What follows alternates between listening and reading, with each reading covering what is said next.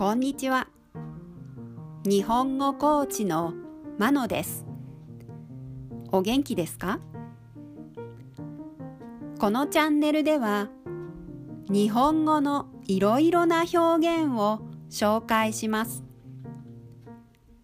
このような表現を知っていると相手が言っていることがもっとわかるようになりあなたが言いたいことがもっと言えるようになります。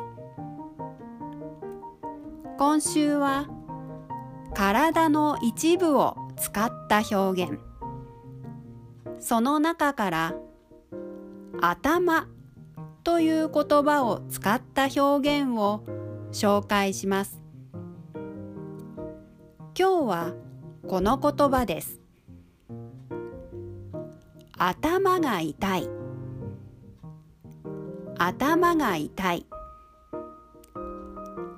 もともとの意味は頭痛がする。頭に痛みがあるということです。熱が出た時お酒を飲んだ後たくさん寝た時頭が痛くなります。薬を飲んだり病院に行ったりする人もいるかもしれません。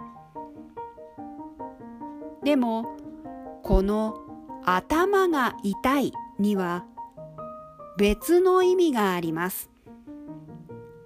それは心配して悩むことという意味です。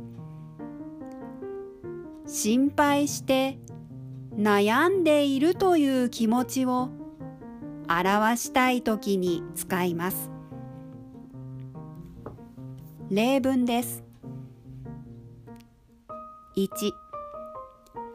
今日は難しい仕事がたくさんあって頭が痛い。2今月はお金がなくて頭が痛いよ。3職場のトラブルを上司に報告しなければならないので頭が痛い。いかがでしたか？次回も頭という言葉を使った表現を紹介します。では今日はこの辺で。